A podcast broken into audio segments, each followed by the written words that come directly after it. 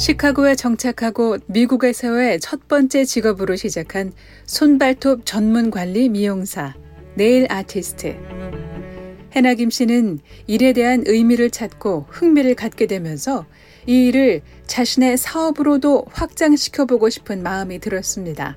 그리고 도전하게 된 것이 nail technician license.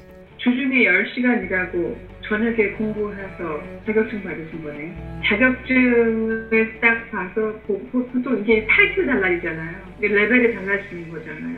그렇죠. 미국 가게 같은 거는 그 라이센스가 엄청 중요하고 라이센스에 따라서 또 음.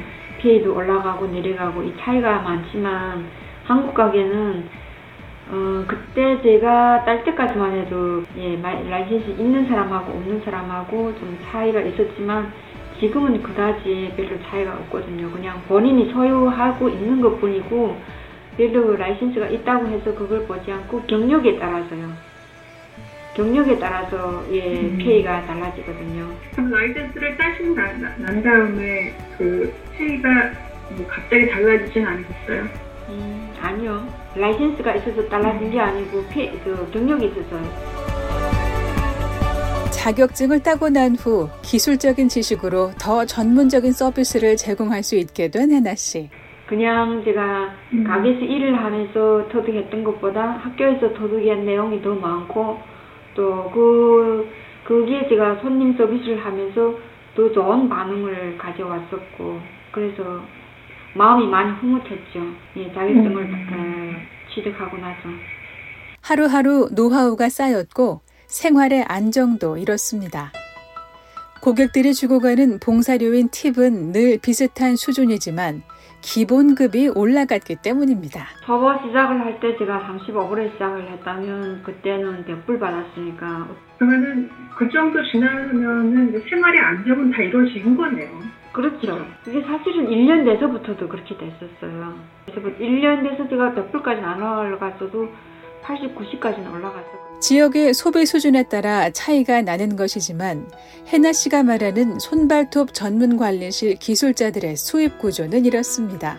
이 가게는 어, 빨리 얼려져요. 근데 그게 음. 올라가고 나서부터는 그게 별로 차이가 없어요. 기본 기술자하고 어, 초보하고 맨 처음에 초보 때만 그렇고 그 초보 때 중간 초보 초보를 지나서부터는 별로 차이가 없어요. 한번 올라가기 시작하면 계속 조금씩 올라가는 게 아니고 그렇게 음. 어느 정도까지 벽불까지만 올라가면 거기에서부터는 별로 차이가 없어요. 모든 사람이.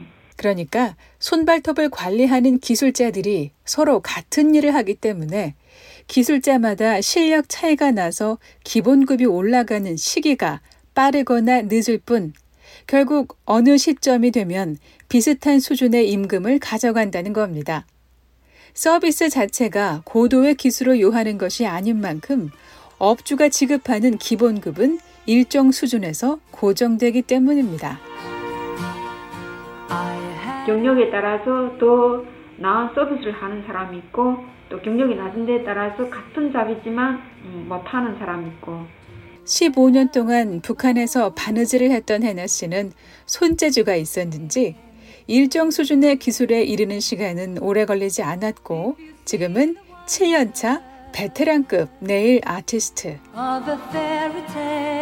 하루 10시간 꼽아 고객들의 손과 발을 관리해주는 해나 씨는 이 일을 하면서 알게 된 또 다른 흥미로운 것이 있다고 말합니다. 또제 같은 경우는 미국 사람들 왜 하나같이 다 똑같아요. 좀 구별이 안 가는 거예요. 머리가 다 샛노랗고 눈이 동그랗고 코가 크고 입이 크고 아 어떻게 생겼는지 도무지 구분을 못하겠더라고. 이름도 너무 기억하기 힘들고. 그래서 처음에는 손님을 기억을 못했는데 선발을 보고 기억을 하는 거예요. 그때는 얼굴하고 이름에 이렇게 딱 너무 너무 비슷비슷해서 이게 남질 않아 머리에 안 남질 않아요. 근데 손발을 보면 기억을 하거든요. 얼굴과 이름은 잊어버려도 손은 기억할 수 있었다는 해나 씨. 손을 보면 사람이 보인다고 말하는데요. 자체를 보면은 그렇거든요.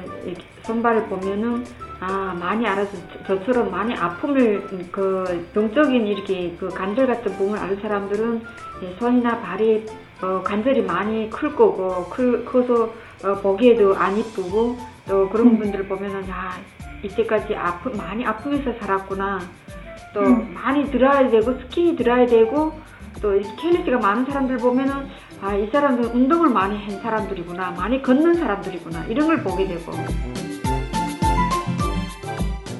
또 집안일을 많이 해서 이게 손이 거칠어진 사람들 보면 아 집안일을 많이 하네 아이를 많이 키운 사람들이네 이게 보이는 거예요. 그래서 다음번에 그 손님 또 와서 나한테 와서 왔을 때는 손님이 얼굴 기억 못해도 손님 손을 꺼내놓으면 아 이 손님이 전번에 내가 했던 손님이네 기억하는 거예요.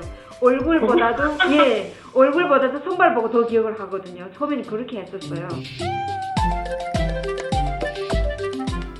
이렇게 해나 씨는 미국에서 처음 갖게 된 직장에서 자리를 잡았고 재정적인 안정도 이뤄가고 있었는데요. 그러나 2014년 시카고로 이주해 탈북 남성과 가정을 꾸린 해나 씨는 예기치 않은 시련을 겪게 됩니다.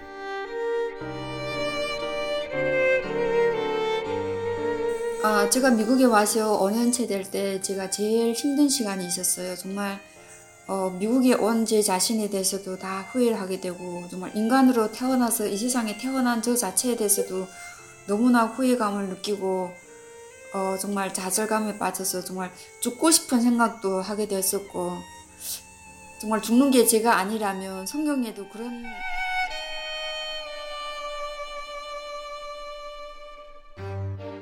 모든 거 그냥 일도 다 접게 됐고 공부도 다 접게 됐고 정말 우울증에 빠져서 하루하루 진짜 어떻게 살아가야 될지 단 하루도 내 앞날에 정말 기약이 없고 오늘 하룻밤 자고 나면 내일은 내가 어떻게 살아가야 될지 뭘 해야 될지 전혀 그런 기약이 없이 살아가고 있을 때 어렵게 자격증도 땄고 조금만 더 고생하면 내 사업도 할 수 있을 거란 희망을 갖고 살고 있었는데 한순간에 모든 것이 무너지는 듯 했습니다. 결혼 생활에 심각한 위기가 찾아왔던 겁니다. 해나 씨는 미국에 온 지 5년 만에 찾아온 인생의 큰 파도에 삼켜진 심경으로 아무 희망과 기력도 없이 하루하루를 버티고 있었다고 말합니다. 태국 난민 수용소에서 알게 된 신의 존재도 부정하고 싶었다고 말하는 해나 김 씨.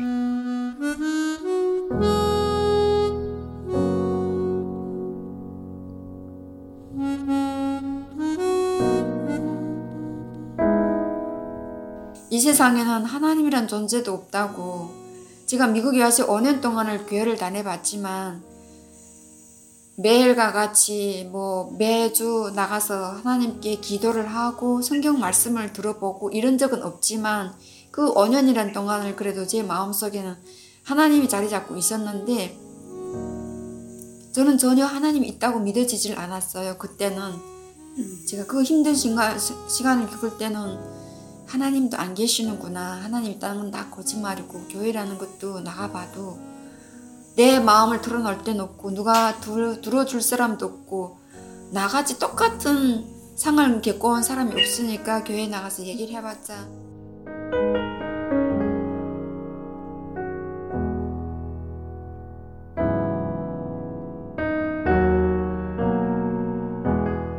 탈북 이후 남편과 생이별하고 중국으로 팔려가 강제 결혼을 해야 했던 해나 김 씨.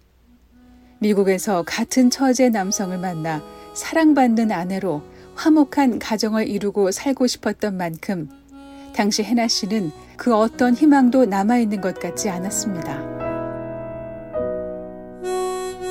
그런 해나 씨에게 한 한인 여성이 찾아오게 되는데요. 해나 씨는 그 여성이 찾아오고 난 후 자신의 삶에 어떤 변화가 찾아올지 짐작하지 못했습니다.